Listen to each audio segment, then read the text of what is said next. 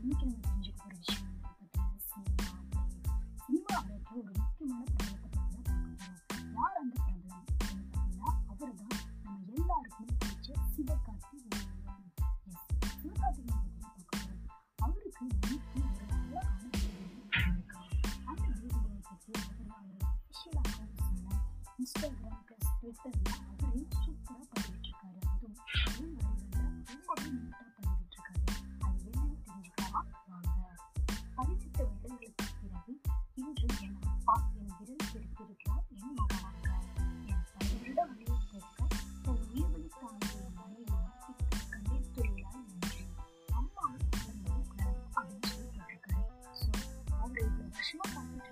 Tschüss.